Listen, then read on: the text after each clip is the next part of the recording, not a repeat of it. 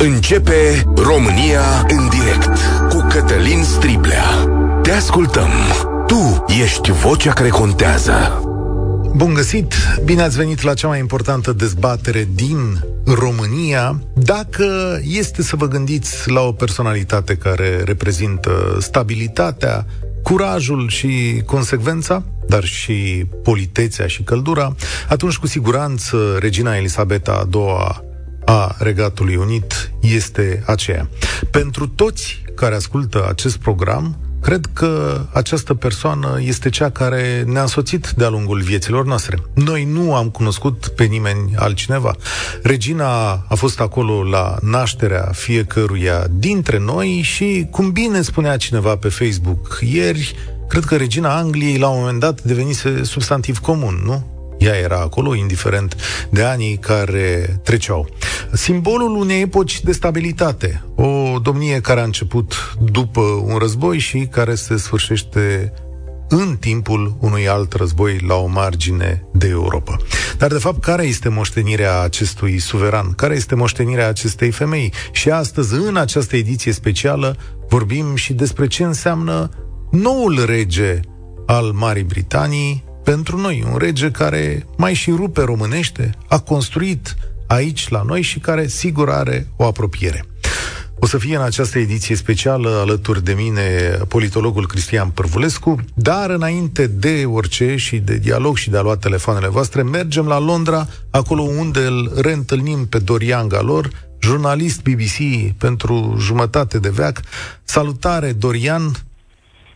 Salut, Cătălin! Astăzi te voi întreba despre ce urmează mai departe, ce uh, ceremonii și ce discursuri așteptăm de la Londra. Da. Mâine, la Palatul uh, St. James,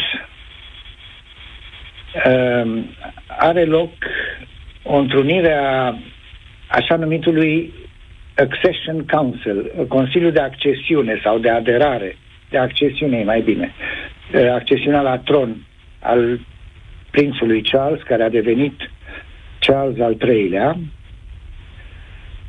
Acest consiliu este compus din membrii ai altui consiliu, Privy Council, care este un consiliu de consilieri ai monarhului, format din deputați în Camera Comunelor, ambasadori ai țărilor din Commonwealth, uh, lorzi uh, din Camera Lorzilor și Lordul Primar al Londrei. Acest uh, Consiliu are 700 de membri, dar uh, niciodată nu se întrunesc uh, toți. De exemplu, la când a murit regele George al VI-lea, uh, tatăl uh, reginei Elisabeta a II, s-au întrunit numai vreo 200. Deci, uh, ei se întrunesc mâine, sâmbătă, se dă o proclamație nu, întâi, întâi se anunță oficial moartea reginei și se dă o proclamație care conține rugăciuni, promisiuni, elogi, elogierea monarhului decedat, uh, uh, promisiuni de sprijin pentru noul monarh. Apoi are loc o întrunire o a doua întrunire a, acestui Consiliu de Accesiune și membrii ai uh, Consiliului Privy Council. Uh, aici, noul rege nu depune un jurământ, așa cum fac președinții americani, de exemplu, sau alți președinți. Uh, el ține de o declarație în care uh, punctul principal este promisiunea de a păstra, de a prezerva Biserica Scoțiană, care e diferită de Biserica Anglicană.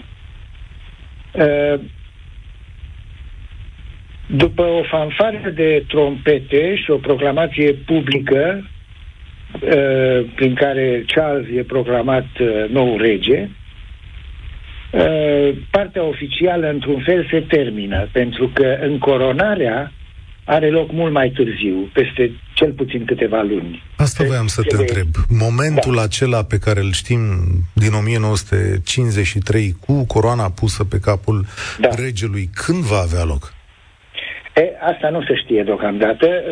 La regina Elisabeta a avut loc la un an și trei luni, dacă nu mă înșel, sau un an și patru luni după ce a devenit regină. Deci ea a devenit uh, regină în 52 și a fost unsă uh, în 1953.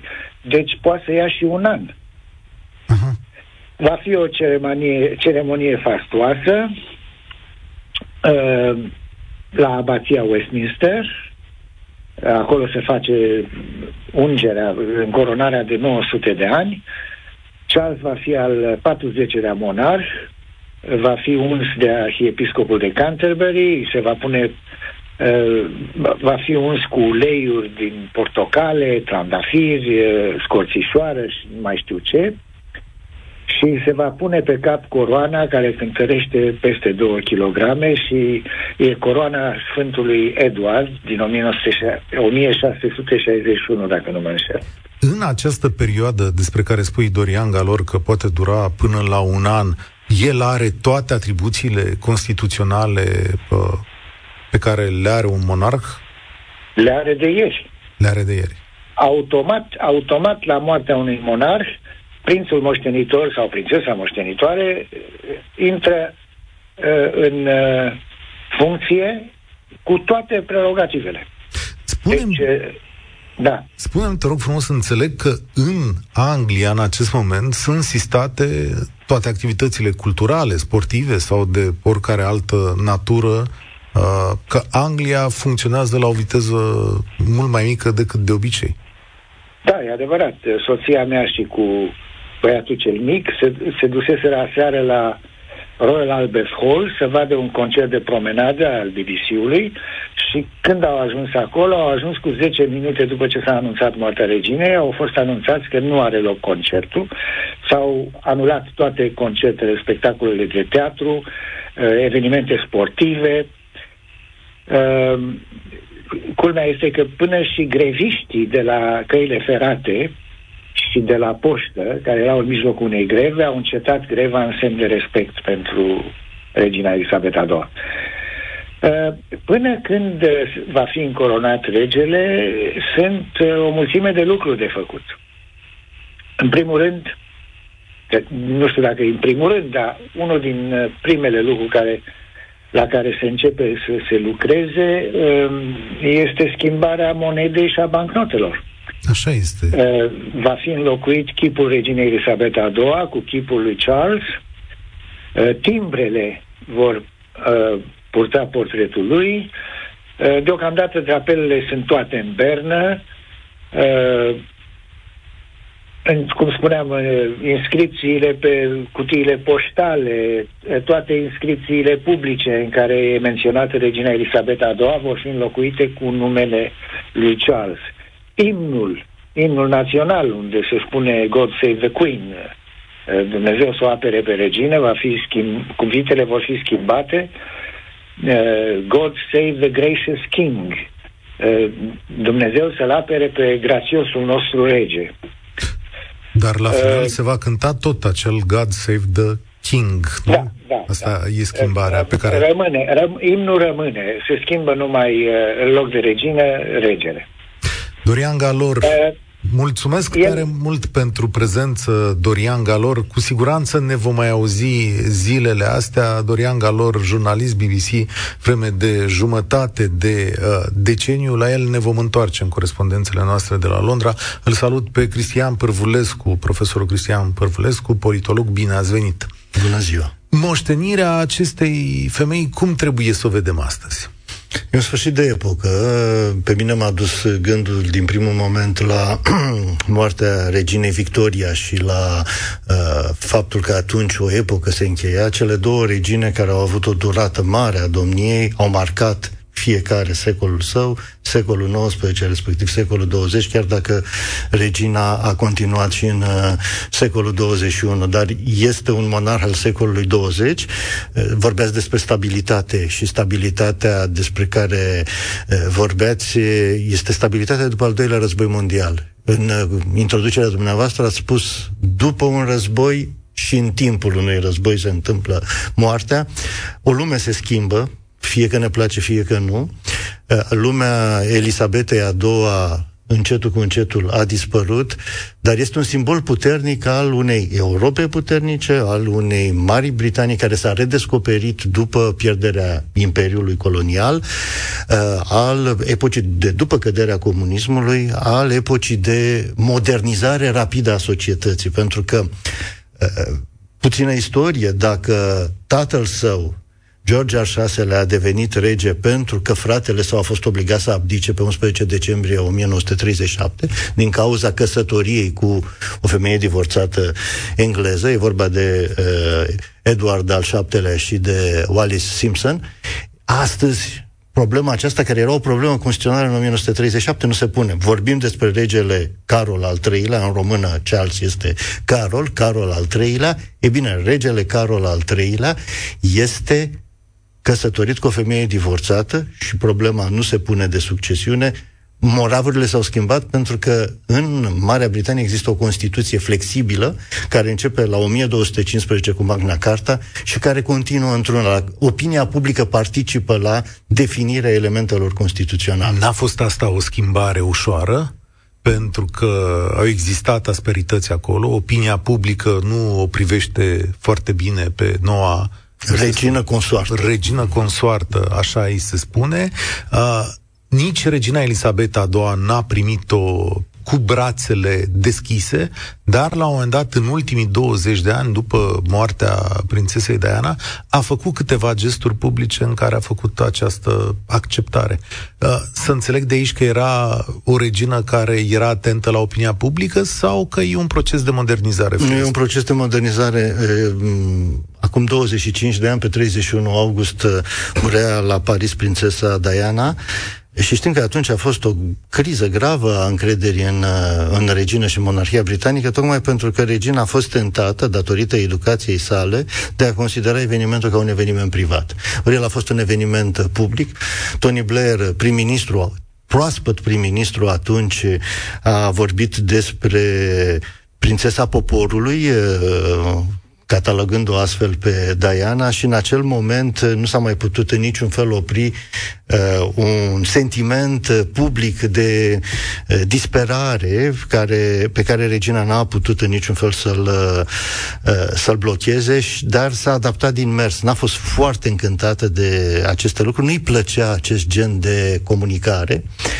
Dar, pe de altă parte, a ținut întotdeauna cont de consilierii săi. Asta este specific unui monarh constituțional, mai ales a unuia britanic. Probabil că lucrurile se vor schimba într-o oarecare măsură, pentru că mă aștept ca Charles al III-lea, Carol al III-lea, să fie uh, mult mai prezent în limitele Constituției flexibile de care discutam mai devreme în viața regatului. Oricum e un monarh ale cărui opinii pe diverse probleme sunt cunoscute. 0372069599 deschidem și dezbaterea în acest moment. V-am adresat te- trei întrebări astăzi. Care este moștenirea reginei Elisabeta II pentru Europa? Cum priviți munca regelui Carol al III-lea, cum îi spune domnul Prăvulescu, în România și ia gândiți-vă dacă România cu o casă regală ar fi progresat ceva mai bine. 0372069599 George, salutare, ești la România în direct. Alin? Salut pe Călin, pe tine și pe ascultătorii Europa FM și îl salut cu mult respect și pe domnul profesor Cristian Pârvulescu. Uh, eu uh, am să încerc uh, să aduc o, o, o tușă uh, personală și să îți spun ție și ascultătorilor cum vede un român stabilit într-o țară condusă de o regină, uh, vorbim despre Danemarca aici, ideea de regalitate și atât cât am înțeles eu în mulți ani de când trăiesc în Danemarca, ce înseamnă un monarh pentru, pentru o națiune și pentru poporul danez, așa cum ai spus și tu, este în primul rând vorba despre un reper. Mai presus de toate și de orice, aici există regina și există ideea de autoritate supremă. Arestările se fac în numele reginei, sentințele judecătorești se pronunță în numele reginei. Avertismentele poliției, am văzut uh, manifestări violente, poliția când vrea să intervină face acele anunțuri în numele reginei și asta înseamnă că oamenii se raportează la ceva, la un reper și asta este mai presus de toate și înainte de orice un monarh, o regină, asta este regina Margareta a doua pentru, pentru danezi și bănuiesc că a fost la fel și pentru uh, britanici uh, în cazul uh, reginei care uh, a trecut la cele veșnice. Și ca să mă înțeleagă ascultătorii care uh, au așa probabil o vagă idee despre monarhie, am să-ți povestesc foarte scurt un eveniment, uh, un episod uh, petrecut în urmă cu câțiva ani. Eram la un festival la care asiguram sonorizarea.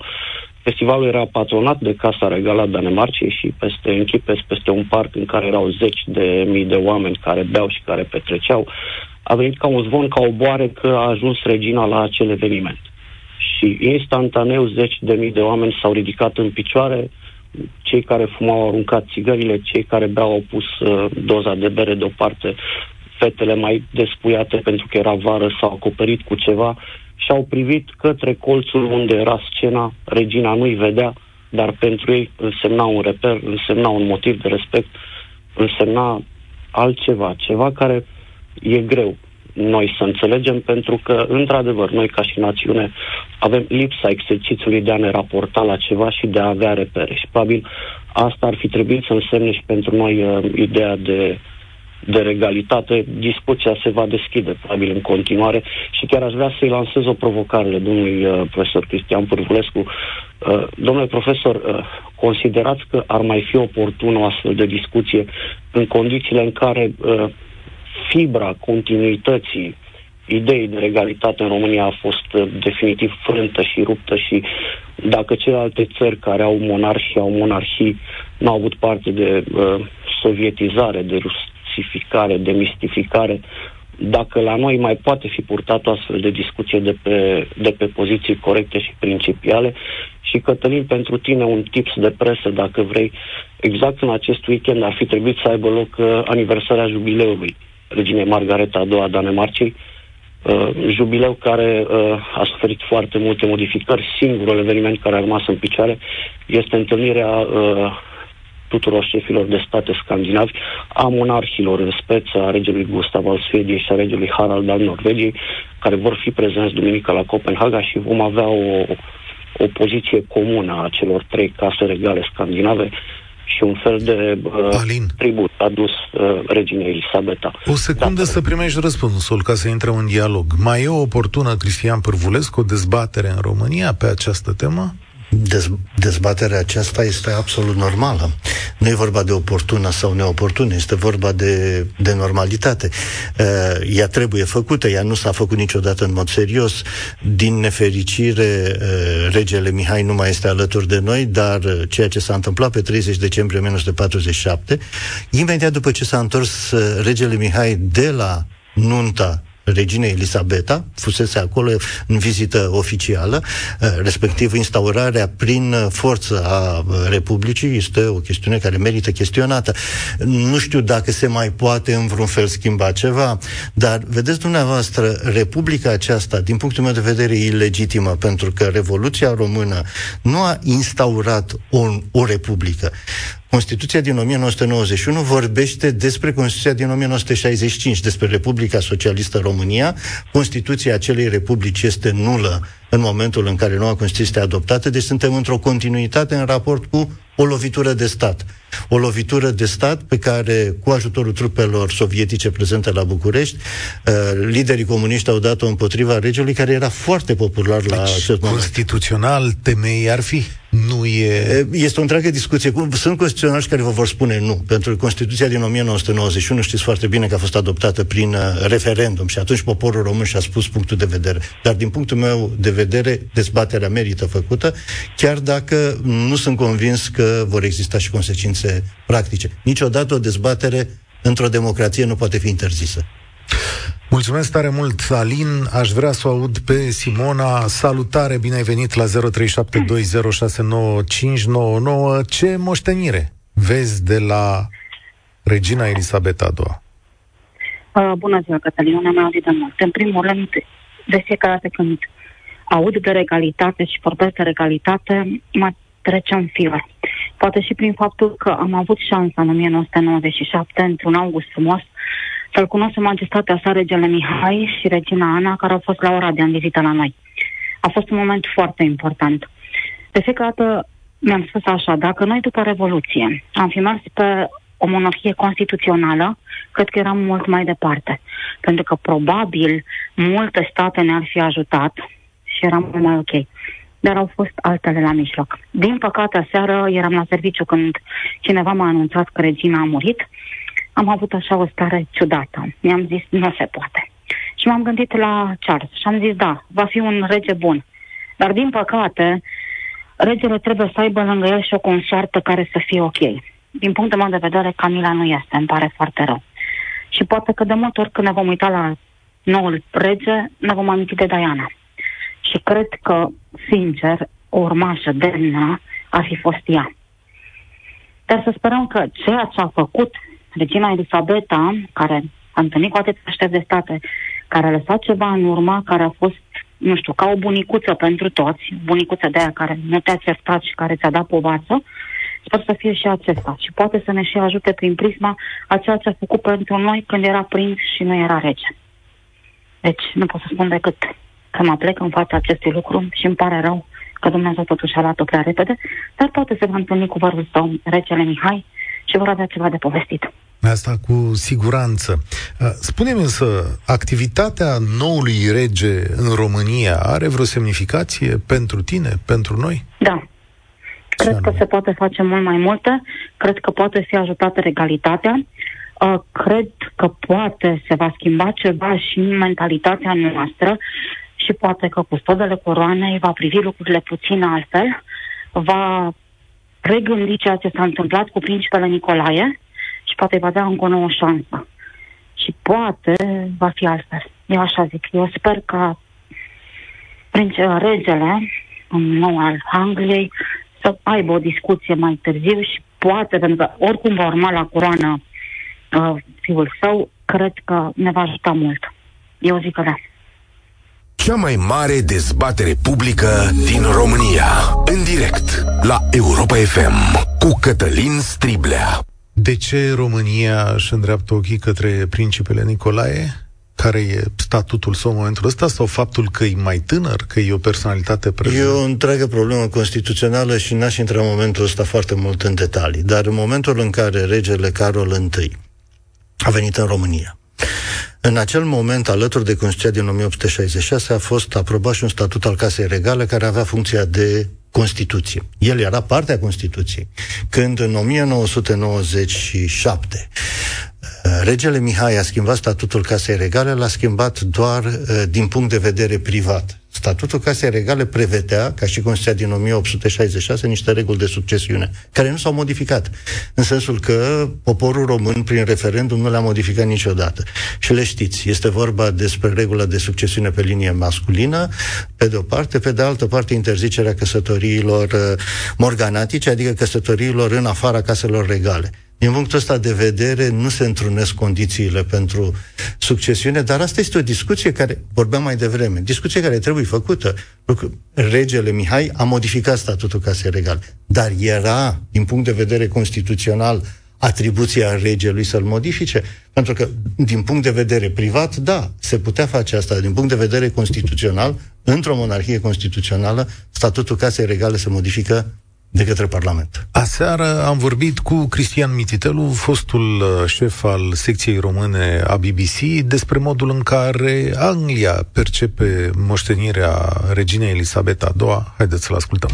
Este în mod uh, paradoxal sfârșitul unei epoci care de fapt marchează ultima mare victorie militară a Marii Britanii în al doilea război mondial. Desigur, regina nu a devenit, uh, nu a venit pe tron decât în 1952 dar eh, ea l-a avut încă premier pe Winston Churchill și, eh, într-un fel, eh, dispariția ei marchează sfârșitul acestui mare capitol care a debutat glorios prin această victorie, dar care ulterior a înregistrat un, un declin al Marii Britanii ca putere mondială. Domnule Mititelu, automat se trece la un nou rege prințul Charles. Care e imaginea sa astăzi în Anglia? Cum este privit, de fapt, în regat uh, acest rege care va fi încoronat la o vârstă totuși înaintată, are peste 70 de ani. El nu are o imagine atât de bună ca regina, e mai puțin popular. Aceasta se datorează în bună parte presei, care în general i-a fost ostilă, pentru că e un om care are mult mai multe preocupări și interese pe care le manifestă uneori deschis, în special interes pentru conservare, pentru conservare arhitectonică, pentru o viață mai mai echilibrată, mai aproape de natură, pentru conservarea florei din Transilvania și pădurilor din România. A militat în acest sens. Ori presa în general consideră că un viitor rege nu ar trebui în ziua de astăzi să aibă păreri și să se implice politic.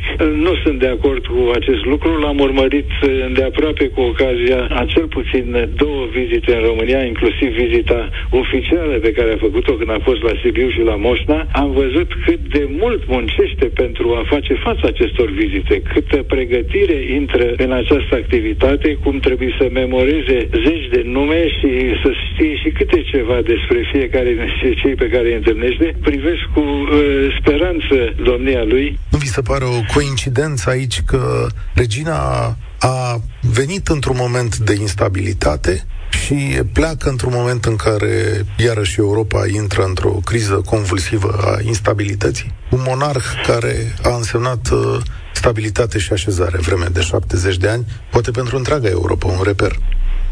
Da, sigur că uh, este încheierea unui ciclu, dar uh, moștenirea ei va rămâne și în ceea ce privește stabilitatea constituțională a Marii Britanii, cred că, în mod paradoxal, decesul ei ar putea chiar ajuta Mă gândesc la tendințele centrifuge din Scoția și, în general, la nemulțumirea care domnește în momentul de față, nemulțumire socială, se anunță foarte multe greve, guvernul intervine cu fonduri substanțiale pentru a ajuta în criza aceasta a prețului la combustibil, dar altfel, pe plan politic, cred că va fi un moment care va aduce liniște și poate mai multă înțelegere între guvern și opoziție într-un moment în care sunt atâtea probleme de, de rezolvat. Cristian Mititelu, fost director al secției române a BBC, un moment de acalmie, Cristian Părvulescu, cum se întâmplă în, de obicei, în astfel de chestiuni, când moare cineva important, cel puțin din punct de vedere politic, pentru câteva zile vor fi niște frâne majore în Marea Britanie și în întreaga lume. Uh, ați văzut mai devreme, interlocutorul nostru din Danemarca ne spunea că și acolo, deși este jubileul, uh, lucrurile sunt înghețate. Ceea ce este cât se poate de normal, pentru că 70 de ani marchează o istorie. Sunt 70 de ani, 7 luni și 2 zile, între 6 februarie 1952 și 8 septembrie 2022 uh, și oricât de controversat ar putea să fie o astfel de moștenire, nu este, ea nu poate să nu marcheze istoria. 15 prim-ministri, începând cu Churchill, care era prim-ministru în momentul decesului tatălui său, atunci când a preluat uh, tronul, până la listă uh, Tras, care a preluat mandatul marți. O regină care își duce mandatul până la final. Uh, care și, uh, un, un asemenea respect față de rolul politic al monarhului o să vedem foarte rar. Sigur, nu era implicată în problemele politice. Uh, lucrurile se vor schimba. Cu siguranță. Uh, Charles este un Carol al treilea, este deja uh, o altfel de personalitate, are o viziune cât se poate declară și cred că va marca o, un proces de tranziție în ceea ce privește monarhia constituțională britanică. Poate că nu este la fel de susținut de opinia publică britanică precum regina Elisabeta, dar nu este la fel de ostilă cum era acum 25 de ani în momentul morții prințesei Diana. Deci cred că va putea să convingă o parte din britanici și într-adevăr sunt de acord cu domnul Mititelu. Imediat o să vă aduc și mărturia unui român, român că care lucrează cu uh, prințul, uh, cu regele Charles și uh, o să aflați uh, două, trei lucruri uh, despre modul în care privește România, dar întâi la 0372069599 este George. Salutare! Despre moștenirea unei regine aproape eterne. Bună ziua, vă salut și Dumnezeu să o odihnească. Da, mi-aduc aminte când am murit majestatea sa, regele Mihai, am fost foarte trist, ne, ne fiind foarte, ne fiind o persoană pro monarhie foarte mare, dar m-am tristat foarte mult și la fel de întristat am fost și ieri la anunțul dispariției majestății sale. Da, cred că sunt oameni din ediție limitate, nu se mai fac astfel de regi și de oameni cu ghilimele de rigoare. Majestatea sa a dovedit că, Elisabeta II a dovedit că țara pentru ea a fost mai presus de toate. Una din principalele ei griji, cum am perceput eu, a fost uh, uh, succesiunea, astfel încât dinastia să meargă mai departe. Însă și căsătoria lui Charles cu Diana, principalul griji a fost să asigure moștenitori pentru Regatul Unit. Mă, chiar dacă au avut multe probleme, multe neliniști, țara a fost pentru ea mai presus de toate. Exact cum a spus noastră, marți seara a numit un nou prim-ministru, după care, după ce și-a rezolvat toate treburile, a putut să meargă, să-și dea duhul, să meargă spre rai, sper. Da, dar uh, pentru mine lumina vine de la britanici mereu. S-a dovedit în Ucraina. S-a, s-a văzut. M auziți? Da, da, te ascultam și chiar da. te întrebam de ce lumina vine de la britanici? Pentru că ei arată mereu pentru că democrația e mai presus. Atunci când cineva încearcă, atunci când undeva niște oameni suferă, când cineva, dictatura începe să-și arate colții, ei intervin. S-a dovedit și că pentru noi și uh, am văzut în Ucraina, singur care s-au dus și au pus mâna pe armă au fost ei. Boris Johnson, prim-ministru Maritan, s-a dus acolo. Bineînțeles că nu cred că s-a dus de capul lui fără acordul reginei.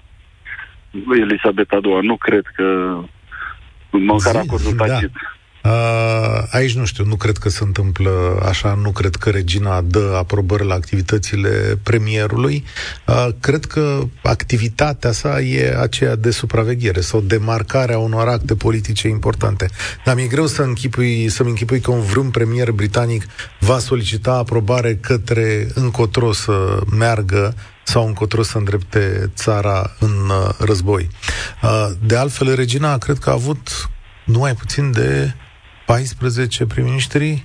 15. 15. 15. 15 începând cu Winston Churchill. Churchill. Da. Una dintre marile sau cele mai mari personalități. Uh, George, e un avantaj că regele Charles e apropiat de România? Bineînțeles că este un avantaj. Cum să nu? Este un avantaj că a început să ne cunoască, este un avantaj că ne putem folosi de experiența lor, de influența ca să-i regale totuși regele Marii, Marii Britanii are casă la noi, la Viscri. Da, Vă dați aici e o corectură pe care o primim în permanență. Fundația lui, una dintre fundațiile lui sau fundațiile da. lui au casele. Că multă lume înțelege că sunt în proprietatea regelui. Nu sunt proprietatea lui, sunt proprietatea unor fundații. Unor fundații. Care îi poartă, care îi poartă numele. Chiar... Însăși Gândiți-mă aceea, cum ați spus mai devreme, însă și prezența lui a schimbat viața în bine acolo. Turismul a așezat localitatea pe plan mondial. Deci numai pur și simplu prezența lui. Vă dați seama dacă reușim să, și noi să ne ridicăm un pic uh, la, uh, să încercăm să, să exploatăm uh, relația, această relație cu ei, ar fi mult mai bine pentru noi, pentru traiul nostru. Mulțumesc tare mult. 0372069599. Chiar sunt curios să ne povestiți ce ați văzut la Viscri și cum s-a schimbat zona respectivă pentru cei care ați fost și ați văzut sau ați pus mâna pe ceva de acolo. Ascultați România în direct, o ediție specială. Sunt în studio alături de politologul Cristian Părvulescu, iar la telefon este istoricul Teodor Paleologu. Bună ziua! Bună ziua, sper că mă auziți, că sunt în Italia, sunt la Florența și sper că se aude bine. Foarte bine se aude. Uh, cu ce sentiment, domnule paleologu, priviți acest sfârșit de domnie? Uh, cu o mare admirație. Uh, admirație nu doar pentru persoana uh, reginei Elisabeta, cât admirație pentru instituția monarhiei franceze, uh, monarhiei, pardon, engleze, monarhiei britanice, care a încarnat-o cu atâta profesionalism.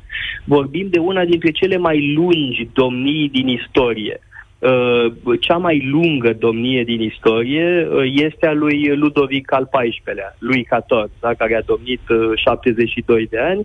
Ei bine, regina Elisabeta a domnit 70 de ani. Asta, cum spuneam, arată extraordinara forță a tradiției monarhice în Marea Britanie, dar mai e un alt aspect, transformările colosale prin care a trecut Marea Britanie în acești 70 de ani. Uh, decolonizarea, uh, faptul că unele uh, țări au părăsit Commonwealth-ul, da? adică sunt niște transformări enorme. Apoi Marea Britanie a intrat în Uniunea Europeană, după aia a părăsit Uniunea Europeană. Da? Deci vorbim de uh, secolul reginei Elisabeta. Așa cum se vorbește în Franța de secolul lui Ludovic al XIV-lea, se va vorbi fără îndoială în viitor de secolul Elisabetei. Cum vedeți uh, viitorul din punctul ăsta de vedere? După o domnie glorioasă? Nu, nu aș spune neapărat glorioasă. Nu e glorioasă? Pentru că Marea Britanie nu a făcut cine știe ce cuceriri în perioada asta. E domnie uh, crucială în istoria Marii Britanii din cauza acestor transformări prin care a trecut societatea britanică și monarhia britanică și Commonwealth-ul, uh, dar um, viitorul sigur că este puțin incert, uh, pentru că mă întreb dacă anumite uh, țări care o aveau pe regina Elisabeta ca suveran, Uh, vor continua în viitor? Asta e o întrebare pe care cred că mulți și-o pun. Dacă anumite componente ale Commonwealth-ului vor rămâne în continuare parte din uh, Commonwealth și dacă nu cumva persoana reginei Elisabeta le ținea cumva în uh, Commonwealth. Pentru că știți că au mai fost țări care au părăsit uh, Commonwealth chiar relativ uh, recent, în uh, ultimele, nu știu, care e, cred că în, acum câțiva ani a mai fost o insulă uh, a, a, rog, din Commonwealth care s-a uh, proclamat independentă, să mă rog, a ieșit adică, din uh, Commonwealth. Deci asta e o întrebare că e posibil ca unele state să deschidă dezbateri constituționale acum la moartea posibil. suveranei? Da, e posibil acest lucru, nu e de exclus. Pe de altă parte, vorbim și de persoana lui Charles. Eu am avut, mă rog, norocul să-l întâlnesc odată, foarte scurt, evident, nu, nu pretind că l-aș cunoaște în vreun fel, însă cred că este o, o personalitate extraordinară, e un om de o mare inteligență, uh, un spirit foarte original uh, și nu în ultimul rând un mare prieten al României. Să nu uităm că este unul dintre cei mai mari prieteni ai României în, în afara țării noastre. Aș spune că dintre șefii de stat, acum va deveni uh, rege, este cel mai mare prieten al României. Cred că trebuie să conștientizăm acest lucru. E un om căruia îi place să trăiască în țara noastră, să stea din când în când în Transilvania, în mod special. Mulțumesc tare mult, Teodor Paleologu, profesorul de istorie Teodor Paleologu. Uh, chiar mare noroc pe noi, nu? O să vă propun, domnule Pârvulescu, ca imediat după publicitate să analizăm un pic această personalitate, cu mărturii, cu telefoane. Ați apucat să vă întâlniți pentru că au fost numeroase evenimente protocolare. Am fost uh, în același loc, dar nu ne-am întâlnit. Faptul că am participat la evenimente la care participa și prințul Charles de Wales nu înseamnă că l-am cunoscut, ci doar că am fost acolo. Vă propun să vorbim imediat după publicitate cu Aura Woodward, care a fost directorul executiv al Fundației de Wales, aici în uh, Prințului de Wales, aici în România. A, a făcut parte din proiectul de la Viscri și acum lucrează în cadrul unei alte fundații a regelui, în uh, Marea Britanie, mărturiile ei imediat după publicitate România în direct revine. România în direct. Cătălin Striblea la Europa FM. Ați fost la Peleș în ultimul an, ne întreabă pe Facebook Iulia Valentina. Ați observat statuietele îmbăxite, bucățile de piatră și pavaj sparte, balconul proptit pe bârne de lemn, clădirile anexe lăsate în paragină și taxa de intrare ca la Vatican? Da, e și asta o discuție despre cum... Este o discuție despre cum poate fi întreținută o clădire uh, pentru care nu există buget. Și este o discuție despre, dincolo de, nu așa, regalismul afișat uh, și monarhismul afișat de foarte mulți, despre cum în mod efectiv, moștenirea istorică a acestei țări este păstrată, pentru că știm că la Peleș există probleme serioase legate de, de, de mediu, de umezeală și așa mai departe, care ar fi trebuit să fie rezolvate. Castelul are probleme de decenii și nu s-a făcut niciun fel de lucrare serioasă acolo. Da, am fost și am văzut aceste lucruri și, într-adevăr, e trist. Este un sentiment de tristețe extraordinară, pentru că e ca și când uh, istoria României ar încerca să fie ștearsă, pur și simplu. Castelul Peleș este o parte din istoria României, una din cele mai frumoase părți ale istoriei României. 0372069599 Povestiți-ne și cei care ați fost la Peleș sau și cei care ați fost la Viscri despre ce ați văzut acolo, dar înainte, știu că e Bogdan pe fir, vreau să-l auziți pe regele Carol, cum îi spune domnul Pârvulescu. Doamnelor și domnilor, este o mare buc- bucurie să mă aflu din nou în România, după trei ani de absență. Gândurile mele au fost cu voi în această perioadă dificilă. Haideți că e o română frumoasă, nu? Adică e... E un efort de a vorbi limba română pe care trebuie să-l uh, apreciem. Imediat uh, intrăm în dialog și cu cea care l-a învățat cuvintele astea românești pentru discursul ăsta, dar înainte e Bogdan pe fir la 0372069599. Salutare, Bogdan! Salutare! Uh, aș dori să vă zic doar ce a însemnat, uh, cum văd eu ca tânăr, pentru că n-am prins regalitatea în România, doar uh, cea pe care o avem acum, și cum reușesc eu să o văd. Uh, recent am fost uh, într-un loc și am vizitat, uh, nu știu dacă știți, uh, stâncile Franz Josef din Sinaia. Și îmi cer scuze dacă am pronunțat greșit. Da, nu știu Deci- despre ce e vorba. Este un loc creat de uh, regalitate, Mhm. de rege, acum foarte mult timp. Și a rămas o porțiune de, is- de istorie. De istorie de pe vremea regalității, pe care noi acum ne ducem să o vizităm. Asta ne-a rămas după nici nu mai știu câți zeci de ani. Uh, plus Castelul Peleș, plus orice.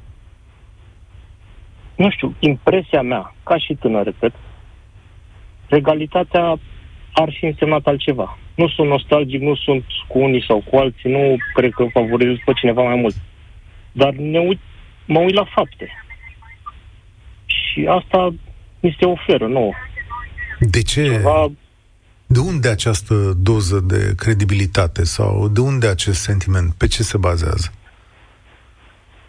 păi mă uit la uh, recenta uh, decedat pe Dumnezeu Serte, uh, Regina Elisabeta. În cei 70 de ani de domnie nu a făcut, n-a intervenit în jocuri politice, n-a favorizat, cel puțin nu la nivel foarte mare, încât să o veste foarte mare. Dar un politic care rezistă cât 5 ani, dar hai să ne uităm la 10 august, din piață. După ce strigam? După cineva mai normal. Și înainte de 10 august ce a mai fost? Și tot așa. A fost ceva asemănător într-o eră sau într-o domnie regală? Da. Poate, e o 70 de ani explicație. de domnie, 70 de ani de domnie și nu uh, ai ce să-i reproșezi, doar să o lauzi. Acum sunt convins că și în societatea britanică au existat destule feluri de dezbatere. Îți mulțumesc tare mult, Bogdan. Ascultați România în direct. Aura Woodward este o româncă, fostă jurnalistă BBC. Ani mulți a condus în calitate de director executiv Fundația Prințului de Wales în România. A luat parte la proiectele de la Viscri eh, și la cele din Transilvania. Sunt mai multe proiecte acolo. Astăzi lucrează tot pentru o fundație a regelui și uh, am întrebat-o din aceste proiecte pe care le-a făcut în România, la care uh, se uită cu cea mai mare atenție.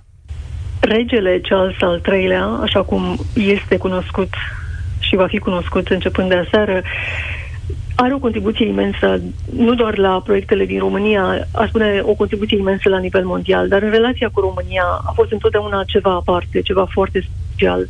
Majestatea sa a vizitat România aproape în fiecare an, mai bine de 20 de ani.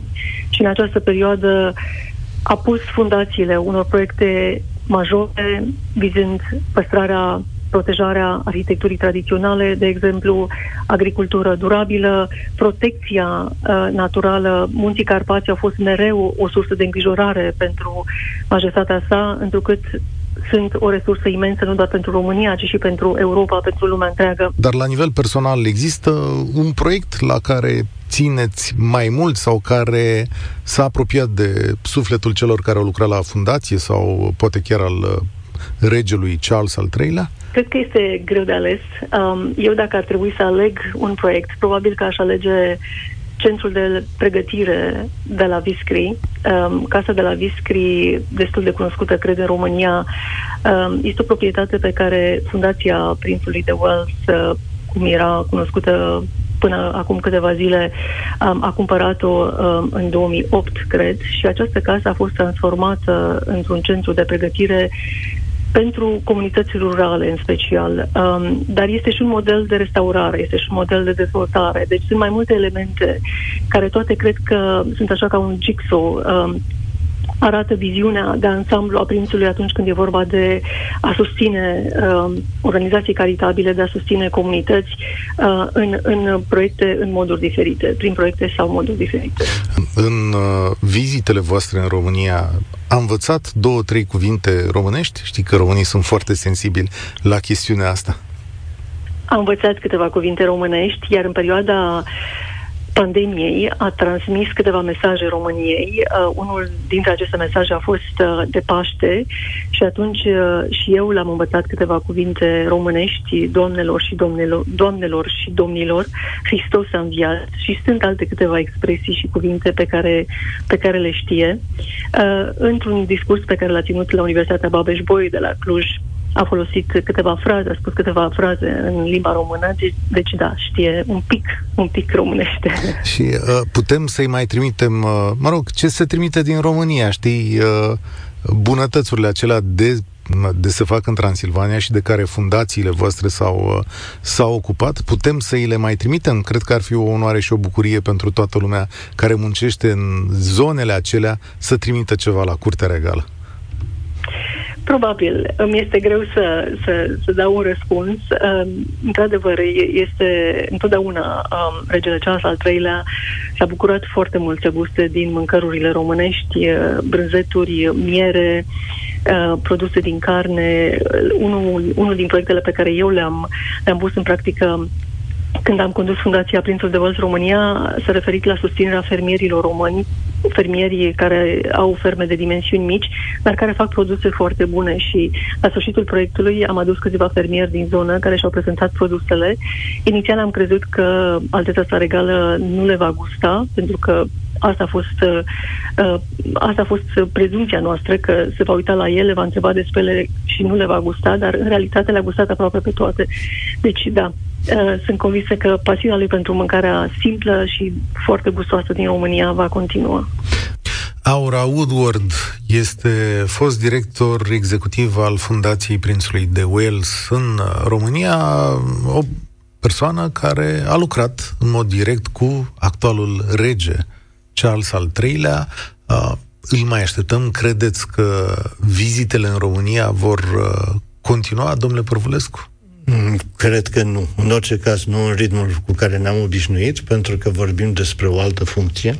Din acest moment, vizitele sale nu vor mai avea un caracter privat, vor fi vizite de stat, uh, vor fi stabilite de către guvern, uh, vor fi aprobate de către primul ministru, așa că uh, probabil nu vom mai profita de acest lucru sau nu foarte curând și nu foarte des. Uh, va avea o perioadă de tra- va reprezenta o perioadă de tranziție și, cum vă spuneam, cred că va fi vorba de o schimbare semnificativă în ceea ce privește uh, modul de funcționare al monarhiei constituționale britanice, o tranziție către William, care va urma la un moment dat, uh, nu știm când, îi urăm o domnie cât mai lungă și cât mai stabilă regelui Carol al III-lea, dar 73 de ani, sunt 73 de e o experiență extraordinară, i-a cunoscut pe primii miniștri, a interacționat cu aceștia, primii miniștri britanici. Acum va începe, vedeți, e, e un, un început pentru o politiciană care nu are foarte multă experiență politică, pentru care 12 ani de când este în politica mare, uh, Listras, uh, și care abia și-a început mandatul de prim-ministru, uh, cu un nou rege, care are ambițiile sale, care în cadrul constituțional uh, britanic va încerca să folosească orice pentru a-și pun, aduce contribuția și ar avea unde să-și aducă contribuția, pentru că mm, Regatul Unit trece printr-un moment dificil, Brexit, care înseamnă uh, o situație explozivă în Irlanda de Nord, o situație dificilă în Scoția, o trezire a conștiinței galeze pe care nu o cunoșteam înainte, uh, plus uh, problemele legate de negocierile cu Uniunea Europeană. Nu se va implica efectiv în toate aceste chestiuni, dar va putea juca un rol. Gândiți-vă la vizita reginei Elisabeta a doua în Irlanda, prima vizită pe care un monarh britanic o făcea în Irlanda după ce a câștigat independența, cât de importantă a fost, cu câtă reticență a fost primită, dar cât a reușit să destindă relațiile între cele două țări care se privesc în continuare cu iar, iar pentru noi, faptul că există un rege al unei țări importante... Care cunoaște atât de bine România uh, este foarte important. Orice, chiar dacă nu va mai veni aici, faptul că deja cunoaște România, care are o relație privilegiată cu România, este, este important. Nu știu în ce măsură va uh, influența politica britanică, dar cu siguranță atunci când vor fi probleme importante, va fi consultat, pentru că, da, regele are conversații săptămânale cu primul ministru, Uh, nu știm în ce constau, poate că se va publica jurnalul Reginei Elisabeta și o să aflăm mai multe lucruri.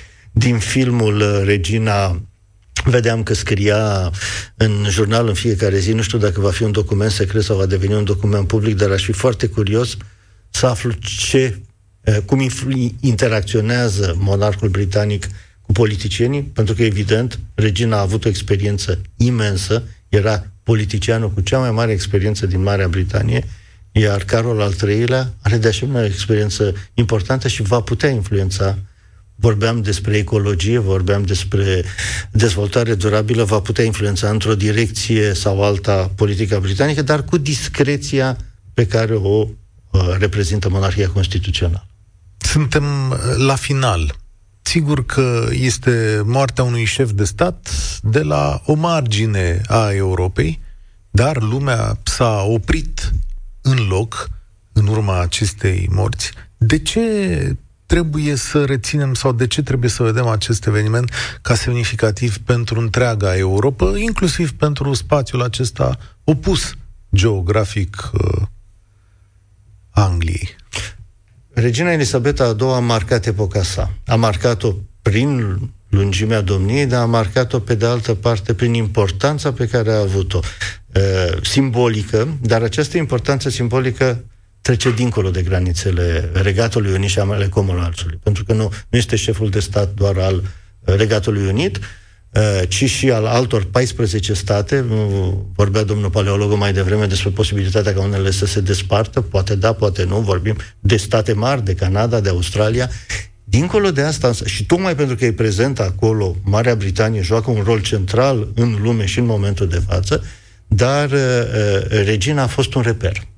Un reper pentru un anume tip de politică și va rămâne un reper pentru acel tip de politică, cu bunele și cu relele sale, dar este o politică care a asigurat stabilitate. Fără stabilitatea monarhiei, este foarte probabil că Marea Britanie n-ar fi cunoscut uh, stabilitatea guvernărilor. 15 prim-ministri în 70 de ani, în condițiile în care România a avut 24-25 de prim-ministri în doar 32 de ani. Asta ne spune totul și gândiți-vă că spre sfârșitul domniei a început să se accelereze. De, uh, prim-ministeriatele au fost scurte, nu? Din 2016 încoace l-am avut pe Cameron, uh, pe Theresa May, pe Boris Johnson și acum uh, pe Liz Truss. Este important să avem un astfel de reper și să folosim acest moment pentru a ne reculege și pentru a reflecta asupra importanței politice în viața noastră, politici în viața noastră. Cristian Pârvulescu, mulțumesc tare mult pentru prezență la România în direct. Ediția specială de astăzi se oprește aici, de-a lungul weekendului. Colegii mei de la știrile Europa FM vă vor ține la curent cu derularea evenimentelor din regatul Marii Britanii, iar noi ne întoarcem la dezbaterile noastre începând de luni. Eu sunt Cătălin Striblea, spor la treabă! Participă și tu, România în direct, de luni până vineri, de la ora 13 și 15.